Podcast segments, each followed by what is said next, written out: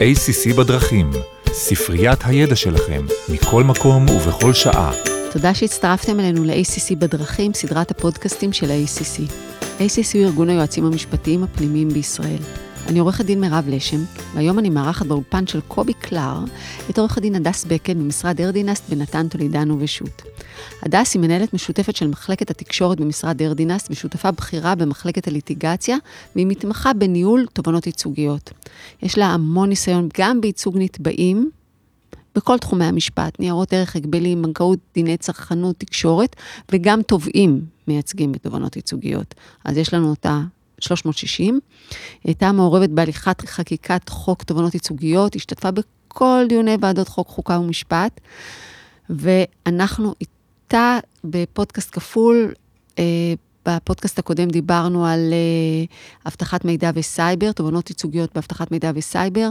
היום אנחנו נדבר על חוק הספאם, וזה בעצם חלק מניסיון בפודקאסיה שלנו, לחסות את התחום של תובנות ייצוגיות, שהוא תפס נפח גדול בשנים האחרונות.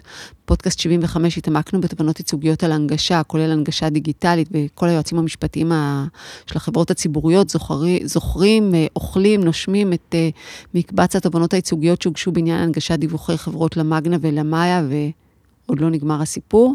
פודקאסט 79, סקרנו תובנות ייצוגיות בדיני צרכנות, נתנו כלים לגבי המותר ואסור בהצגת מחירים, והפעם אנחנו נדבר על חוק הספאם. אז אחרי כל ההקדמה, אני שמחה לארח אותך פה, היי. היי מירב, איזה כיף להיות פה שוב. לפני שנתחיל דיסקליימר קצר, הפודקאסט מיועד להשאיר את הידע הכללי שלכם, כל מה שנאמר בפודקאסט הוא בוודאי לא ייעוץ משפטי ולא מחליף כזה. אז על מה אנחנו מדברים היום? טוב, אז היום אנחנו נדבר על משלוח הודעות ספאם, שזה אחד הנושאים שבהם הוגשות הכי הרבה תובנות ייצוגיות בישראל. הסיבה שמאוד קל לתובע ייצוגי להוכיח שהוא קיבל דבר פרסומת, בניגוד לתנאים הקבועים בסעיף 30א לחוק התקשורת, או בכינויו חוק הספאם.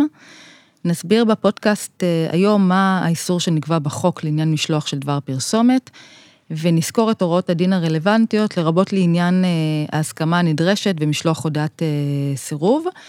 אני אנסה לעשות גם סדר ולהתייחס למבחנים שנקבעו בפסיקת בתי המשפט, בשאלה האם הודעה שנשלחה על ידי מפרסם נופלת תחת דבר פרסומת, או שמא מדובר בהודעה שירותית שהיא הודעה לגיטימית. זה נושא שמצוי בהתפתחות מתמדת, ומאוד מאוד חשוב להכיר את הפסיקות בנושא, ואת החידושים האחרונים בתחום. מה זה בעצם דבר פרסומת? מה קובע החוק לגבי משלוח דבר פרסומת? אז הסעיף הרלוונטי זה סעיף 30א לחוק התקשורת. החוק קובע כלל ברירת מחדל, שלפיו חל על מפרסם איסור לשלוח דבר פרסומת, לנמען שלא נתן את הסכמתו קודם למשלוח דבר הפרסומת. אני כבר אומרת שלכלל הזה גם יש חריגים שמפורטים בחוק. דבר פרסומת מוגדר בסעיף 30א לחוק, הוא מוגדר כאחד הדרכים הבאות, או כמסר שמופץ באופן מסחרי, שמטרתו לעודד רכישת מוצר או שירות, או לעודד הוצאת כספים בדרך אחרת, או כמסר המופץ לציבור הרחב, שהמטרה שלו בקשת תרומה או תעמולה, או כמסר שנכללת בו הצעה לנמען להתקשר למספר טלפון מסוים לשם קבלת מסר כלשהו.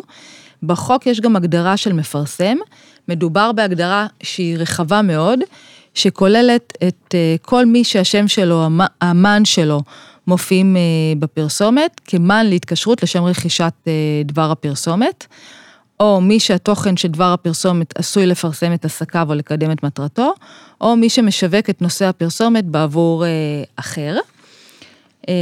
החוק בעצם אוסר על משלוח דבר פרסומת ללא הסכמה, רק בארבע דרכים שמפורטות בחוק, בסעיף.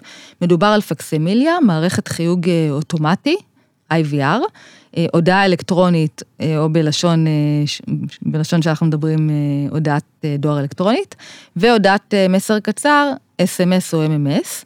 דואר רגיל מותר, זאת אומרת אין שום בעיה לשלוח דבר פרסומת בדואר רגיל, לשלוח לתיבת דואר רגילה.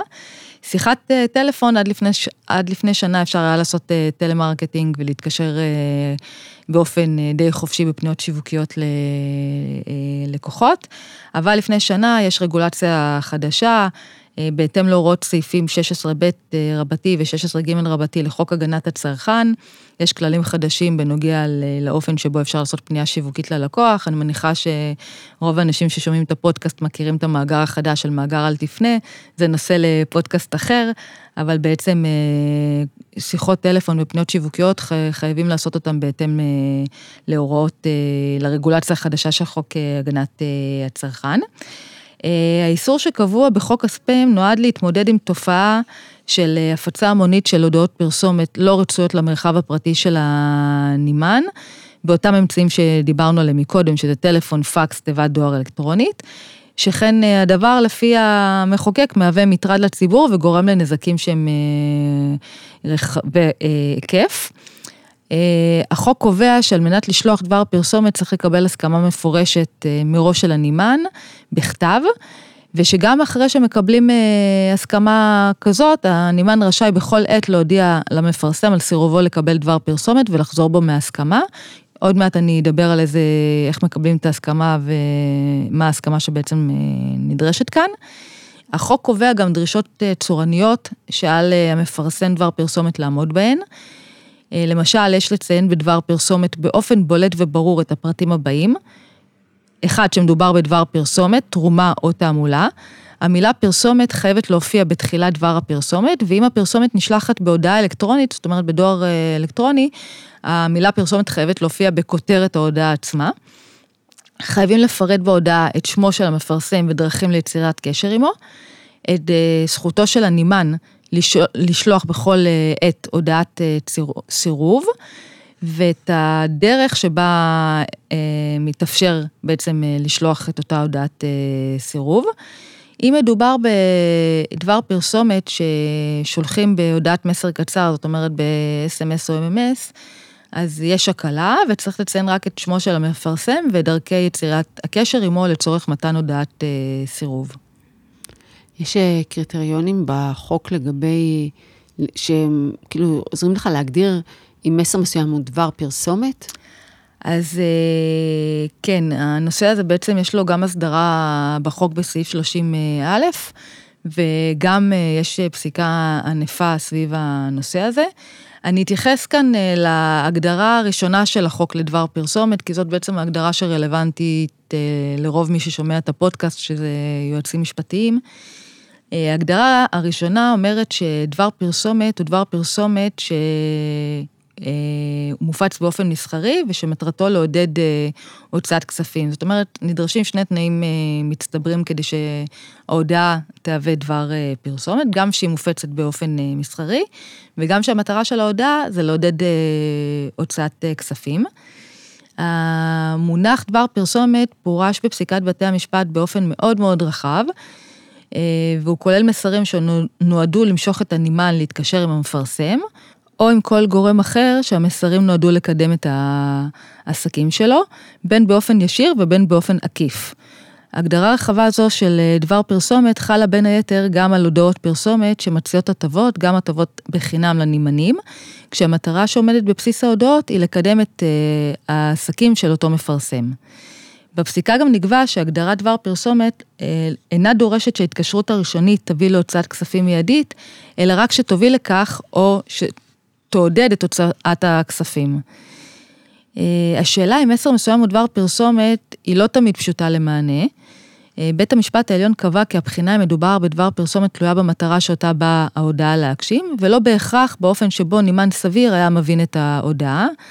זה נקבע בעניין פסגות. בתי המשפט גם עמדו על מספר אינדיקציות שעשויות להביא למסקנה שמדובר בדבר פרסומת, שנועד לצורך כדי לעודד הוצאת כספים. למשל, אם יש לגו של המפרסם וכיתוב שמאדיר אותו במסגרת ההודעה, היותו שהמפרסם חברה מסחרית שפועלת להשאת רווחים, אם משלוח ההודעה היא ללקוחות הווה או ללקוחות עבר, שזה מלמד על זה שיש ניסיון לגייס את הלקוחות או לשמר אותם, ואם מדובר בהודעה שנכלל בה קישור שנועד להוביל את הנימן לעמוד נחיתה שיש בו תכנים שיווקיים של המפרסם. בהקשר הזה אני רוצה להוסיף שהרבה פעמים מתעוררת שאלה האם הודעה שירותית שכוללת גם תוכן שיווקי מהווה דבר פרסומת. גם כאן בתי המשפט בוחנים מה התכלית העיקרית של ההודעה. וככל שהמטרה העיקרית היא עדכון הלקוחות בנוגע לשירות, והתוכן השיווקי הוא אגבי, בדרך כלל יקבע שלא מדובר בדבר פרסומת. אני אתן דוגמה. למשל הודעה שחברה נותנת על סיום התקשרות עם הלקוח, בהתאם להוראות הדין, ובסוף ההודעה יש גם תוספת שניתן לפנות לחברה לקבל הצעה להאריך את ההתקשרות.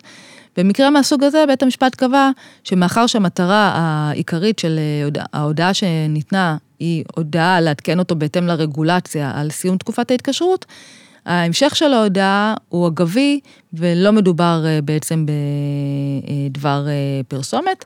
מקרה נוסף שהיה זה למשל חברת תקשורת ששלחה הודעה ללקוחות בנוגע למיצוי נפח חבילת הגלישה, ובסוף ההודעה היא באמת הציעה ללקוחות להתקשר לחברה כדי לקבל הצעות איך להגדיל את נפח חבילת הגלישה. גם כאן נקבע שהמטרה העיקרית הייתה מטרה שירותית, להתקן את הלקוחות בהתאם לרגולציה של אותה חברה, שחלה עליה מכוח הרישיון, ולכן לא מדובר בהודעת פרסומת, אלא בהודעה שהיא הודעה שירותית. אני חושבת שזה כלל מאוד מאוד טוב, ויש בו איזה קשיים ביישום, יועצים משפטיים פנימיים הרבה פעמים נתקלים בזה, כשחברה מאוד רוצה, ב-IR מאוד רוצים לפרסם דברים, אז אם אתם מפרסמים, נגיד, מזכר לקוחות, והמזכר לקוחות כשלעצמו הוא מידע מאוד חשוב, וזה, או הדרכות, או דברים כאלה שהם, המרכז שלהם הוא לא לדחוף לך מוצרים, אז זה שאחר כך אתם מוזמנים להתקשר למשרד, או זו דוגמה טובה, יש בזה איזון. נכון, גם פה, אבל צריך מאוד, מאוד להיזהר. כי גם הטבות, הדרכות בחינם, או הטבות בחינם, או ייעוץ בחינם, יכול להתאפס כמשהו שנועד בעצם לעודד את הלקוח בהמשך, להפוך להיות לקוח שלי ולרכוש מוצר שלי. ולכן כל ההודעות האלה צריך באמת להכיר את כל הפסיקות, את הניואנסים. אני מייעצת להמון המון חברות ששולחות לי בזמן אמת את ההודעה שהשיווק רוצים להוציא ללקוחות, ואנחנו באמת מנסים לייצר הודעות שהן או שירותיות לגמרי, זאת אומרת רק יש להן מידע לגבי השירותים של החברה, או הודעות שבעצם התוכן השיווקי הוא בעצם תוכן שהוא מאוד אגבי, והוא בהמשך באמת לאיזה הודעה שניתנת בהמשך לאיזה חובה רגולטורית של החברה. אבל צריך להיות מאוד מאוד זהירים. לא, לא, לא, לא stand alone, רק אם אתה נגיד נותן או מזכר לקוחות, או עדכון על חבילת גלישה, או עדכון, אז אתה יכול בהמשך להגיד, אם אתם רוצים הדרכות, אם אתם רוצים זה, אז כבר היחס הוא אחר. נכון. צריך מאוד מאוד להיזהר. נכון, בזה. כאן בית המשפט באמת יבחן מה המטרה העיקרית של ההודעה. אז בעצם איזה הסכמה נדרשת ממפרסם למשלוח דבר פרסומת? אז כמו שציינתי מקודם, כדי לשלוח דבר פרסומת צריך לקבל הסכמה מפורשת מראש של הנימן, בכתב, לרבות בהודעה אלקטרונית או בשיחה מוקלטת, זאת אומרת, אם זו חברה שיש לה מערכת ניהול לקוחות, והיא מקליטה שיחות עם הלקוחות, אז גם הודעה מוקלטת שבמסגרתה הלקוח ישר לקבל דבר פרסומת, מהווה עונה על דרישת הכתב ומהווה הסכמה מפורשת. הנטל להוכיח הסכמה למשלוח דבר פרסומת מוטל על השולח, בפסיקה נקבע שבמקרים שבהם לקוח מאשר תקנון או תנאי שימוש שקובעים הוראה לפיה הלקוח מאשר לחברה לעשות שימוש בפרטים שלו ולקבל הודעות פרסומת ומסרים שיווקיים מהחברה, אז אישור התקנון מהווה הסכמה לקבלת דבר פרסומת, אבל, וזה אבל גדול, יש לשים לב שלא בכל מקרה אישור של התקנון יהווה הסכמה או יחשב להסכמה מפורשת. למשל, אישור של תקנון שכולל מספר רב של סעיפים ותתי סעיפים, ללא הדגשה של הסעיפים הרלוונטיים, כאשר הסכמה נלמדת ממספר סעיפים שונים, אז בית המשפט קבע שאישור תקנון מהסוג הזה לא מהווה אישור לקבלת דבר פרסומת. אני ממליצה לכל החברות לעשות פופ-אפ של הסכמה נפרדת, שהלקוח מסמן וי, ומאשר פוזיטיבית שהוא מאשר לקבל דבר פרסומת מהחברה, ובלי קשר להסכמה הפוזיטיבית הזאת, גם להשאיר בתקנון ובתנאי השימוש, וגם במדיניות הפרטיות, סעיף שהלקוח מיודע לזה שהפרטים שהוא מסר לחברה, ישמשו לצורך קבלת דברי פרסומת, ואני עוד מעט אפרט על החריג שיש בחוק, ולמה חשוב שגם בתנאי השימוש, בכל מקרה, חוץ מהסכמה פוזיטיבית, תהיה ידוע על זה שהחברה שולחת דבר פרסומת. אז באמת התחלתי להגיד שיש חריג בחוק לדרישת ההסכמה הפוזיטיבית. סעיף 30א(ג) קובע שמפרסם רשאי לשלוח דבר פרסומת גם ללא קבלת הסכמה פוזיטיבית, אם מתקיימים התנאים המצטברים הבאים. דבר הפרסומת נשלח ללקוחות שמסרו מרצונם את פרטיהם לעסק המפרסם במסגרת התקשרות או משא ומתן להתקשרות.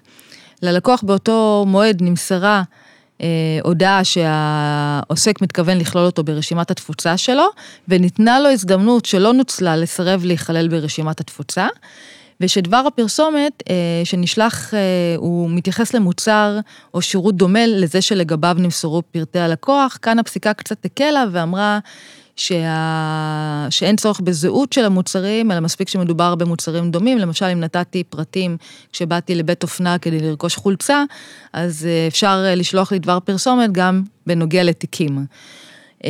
למה החריג הזה חשוב? כי גם במקרים שבהם לא ניתנה הסכמה פוזיטיבית של הלקוח, אבל נשלחה הודעת פרסומת בנוגע למוצר שהלקוח יצר לגביו קשר עם החברה, והחברה כן עמדה בתנאי החריג והתקנה אותו שהיא תעשה שימוש בפרטים שהוא נתן לצורך משלוח דברי פרסומת ונתנה לו אפשרות לתת הודעת סירוב, גם במקרים האלה לא מדובר יהיה בהודעת פרסומת אסורה, גם אם לא ניתנה הסכמה פוזיטיבית. אני חושבת שהכלל אצבע צריך להיות, אל תציק, זה גם לא טוב לך לעסק, וגם מבחינה משפטית זה כלל נכון, כי הוא מפעיל את השכל הישר. זאת אומרת, אם אתה כבר נתת הסכמה לקבל ממני דיבורים לצורך חולצות, תיקים, או בכלל כל מיני מידע, אז ההיגיון אומר שאתה גם תסכים לקבל על מוצרים אחרים. אתה לא מציק לי, אבל אם אתה חושב שאולי אתה מציק כאן, אז אל תדחוף. נכון. באיזה דרך אמורים למסור את הודעות הסירוב? אז הודעת סירוב לקבלת דבר פרסומת תינתן בכתב, או בדרך שבה שוגר דבר הפרסומת, לפי בחירת הנימן. מפרסם אינו עומד בתנאי החוק, אם לא כלל בהודעה ששלח, אפשרות לתת הודעת סירוב בכתב, או באותו האופן שנשלחה ההודעה, גם אם הוא סיפק אפשרות חלופית אחרת, למשל, אם ההודעה נשלחה ב-SMS, חייבים לתת אפשרות, לתת הודעת סירוב במענה ל-SMS. אם נשלחה הודעה בדואר אלקטרונית, חייבים לאפשר ללקוח לעשות השב להודעה האלקטרונית. בפסיקה נקבע שמתן אפשרות סירוב באמצעות לחיצה על קישור, אסר לא עונה לתנאי החוק, ועשויה לעורר חשש אצל מקבל ההודעה שמדובר באיזה האקר שמנסה לחדור למכשיר. ולכן זה חייב להיות באמת גם לאפשר לענות להודעה, וגם לאפשר להשיב ל-SMS. הודעת סירוב לא תהיה כרוכה בתשלום, למעט עלות משלוח ההודעה. ודבר אחרון בהקשר הזה, בעסקה לרכישת שירותים באופן מתמשך, נגיד כל מיני חברות תקשורת שמקבלות הסכמה פוזיטיבית לתת דבר פרסומת, יראו את הנימן כמי שנתן הודעת סירוב במועד סיום ההתקשרות. שזה ברירת המחדל. כן, זה ברירת המחדל. ברגע שמסתיימת ההתקשרות, ההסכמה בעצם מבוטלת, רואים את סיום ההתקשרות כהודעת סירוב. לא הייתי מודעת לזה. איזה סנקציות ניתן לנקוט נגד מי שמפר את חוק הספאם? אז קודם כל יש מדובר בעבירה פלילית שנושאת קנס. פה צריך לשים לב שלפי החוק, מנהל של תאגיד, ומי שאחראי לתחומי השיווק חייב לפקח על ביצוע הוראות החוק, וגם עליו יחול הקנס באופן אישי. ויש חזקה בחוק שאם נעברה עבירה בידי תאגיד או בידי עובד מעובדיו, ונושא המשרה בתאגיד הפר את חובת הפיקוח שהתייחסתי אליה עכשיו, הוא יהיה כפוף גמור לאותו קנס, אלא אם כן הוא יוכיח שהוא עשה את כל מה שניתן כדי למלא את החובה שלו, ולכן הכנס יכול להיות מוטל גם על התאגיד וגם על נושא המשרה. חשוב מאוד. זה מאוד חשוב להיות מודעים לעניין הזה. דבר נוסף זה דביעה אזרחית לפיצויים.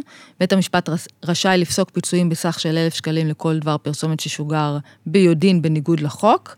יש חזקה על מפרסם שהוא שיגר דבר פרסומת ביודין, במקרים הבאים, אם דבר הפרסומת שוגר לאחר מתן הודעת סירוב, אם המפרסם כבר שיגר בעבר דבר פרסומת בניגוד לחוק, ואם שיגור הפרסומת נעשה לפי רשימה אקראית, למשל רצף אותיות, מספרים, סימנים אחרים, בקביעת גובה הפיצויים, בית המשפט יתחשב בהיקף ההפרה, ועידוד הנמען לממש את הזכויות שלו, סנקציה נוספת זה בעצם הגשה של תובנה ייצוגית, ובאמת יש מאות תובנות ייצוגיות בתחומים של ספאם. אני אגיד לגבי האפשרות להטיל קנס על נושא משרה, זה דומה מאוד גם לחוק התחרות, וזה מגמה שהיא הולכת וגוברת, ולכן גם אם אני, מכל הפודקאסטים, אחת התובנות שקיבלתי זה שצריך לעשות תוכניות אכיפה, גם לדברים שהם מרכזיים, כמו הגנת הפרטיות, כמו תובנות ייצוגיות בממשקים האלה, אז החברה צריכה להתחיל להתמודד עם זה, צריך להסתכל על זה הוליסטית, גם בטיחות בעבודה, יש כמה תחומים כאלה. האמת, זה באמת, בדיוק הגענו לרגע השיא של הפודקאסט שלנו, שבו את מסכמת ליועמ"ש המוטרד, מה הוא יכול לעשות כדי למנוע תובנות ייצוגיות כאלה, מה הוא צריך לעשות כשהוא מקבל בקשה לאישור תובנה, שזה דבר אחר, זה ה-day to day, ומה הוא צריך לעשות באירוע נזק כזה. נכון. אז קודם כל אני ממליצה להכין נוהל מסודר, שמתייחס להסכמות שנדרשות כדי לשלוח דבר פרסומת, ולאופן שבו יש לאשר הודעות פרסומת מטעם החברה. כמו שאמרתי מקודם, אני ממליצה לכל החברות שאני מייצגת, לשים הסכמה נפרדת, הסכמה פוזיטיבית, שמסמנים לה וי, שמאשרת קבלת דבר פרסומת, וגם לעגן את ההסכמה בתוך תנאי השימוש של החברה. גם לגבי הודעות פרסומת, שתמיד השיווק יעבירו את הודעות הפרסומת דרך המחלקה המשפטית, ווידאו שבאמת מדובר או בהודעה שירותית שלא נדרש הסכמה כדי לשלוח אותה, ואם מדובר בדבר פרסומת, לוודא שבאמת יש הסכמות למשלוח דבר פרסומת. לעבור על כל המסמכים שיש בחברה שמאגנים את ההסכמה לקבלת דבר פרסומת, ולוודא שההוראות שנכללו בהן עומדות בהוראות חוק הספאם, ומאגנות כמו שצריך את ההסכמה. לוודא שההסכמות שמתקבלות נשמרות במערכת ניהול לקוחות מסודרת, ב-CRM או במערכת אחרת. אם מקבלים לידים מספק חיצוני, לוודא שמדובר בלידים של מאושרי שיווק, זאת אומרת שהספק דאג לקבל את ההסכמה של אותם משתמשים. לוודא, כמו שאמרתי, שהודעות פרסומת מטעם החברה עומדות בדרישות הדין, גם בנוגע לצורת ההודעה, זאת אומרת שזה כולל את המילה פרסומת, את החובה לכתוב שיש אפשרות לסרב לקבל דבר פרסומת, את כל הפרטים שציינתי מקודם שההודעות כאלה צריכות לכלול. ואני חושבת שהכי חשוב זה לבצע הדרכות מסודרות בחברה, לפחות אחת לשנה, לכל הצוות המשפטי, לאנשי המכירות, לנציגי שירות הלקוחות, בנוגע לחוק, לחובות שחלות, להסכמות. אני בשנה האחרונה העברתי בלא מעט חברות הסכמות לכל הצוותים המשפטיים ולאנשי המכירות והשירות, בנוגע לכל החובות של חוק הספאם, ואני חושבת שהדבר הראשון זה מודעות. ברגע שיש מודעות של האנשים בחברה, אז ישר זה מציף להם שאלה אם ההודעה היא הודעת פרסומת, איזה הסכמה צריך לקבל, והסיכוי לטעויות הוא יותר קטן. תודה רבה, אני חשבתי כבר שאני יודעת על החוק הזה את כל מה שצריך, וגם חידש לי וזה גם רענן לי המון דברים, זה היה קצר, פרקטי, יעיל, אושר תאור. תודה רבה, נשמח להערך אותך שוב. תודה מירב.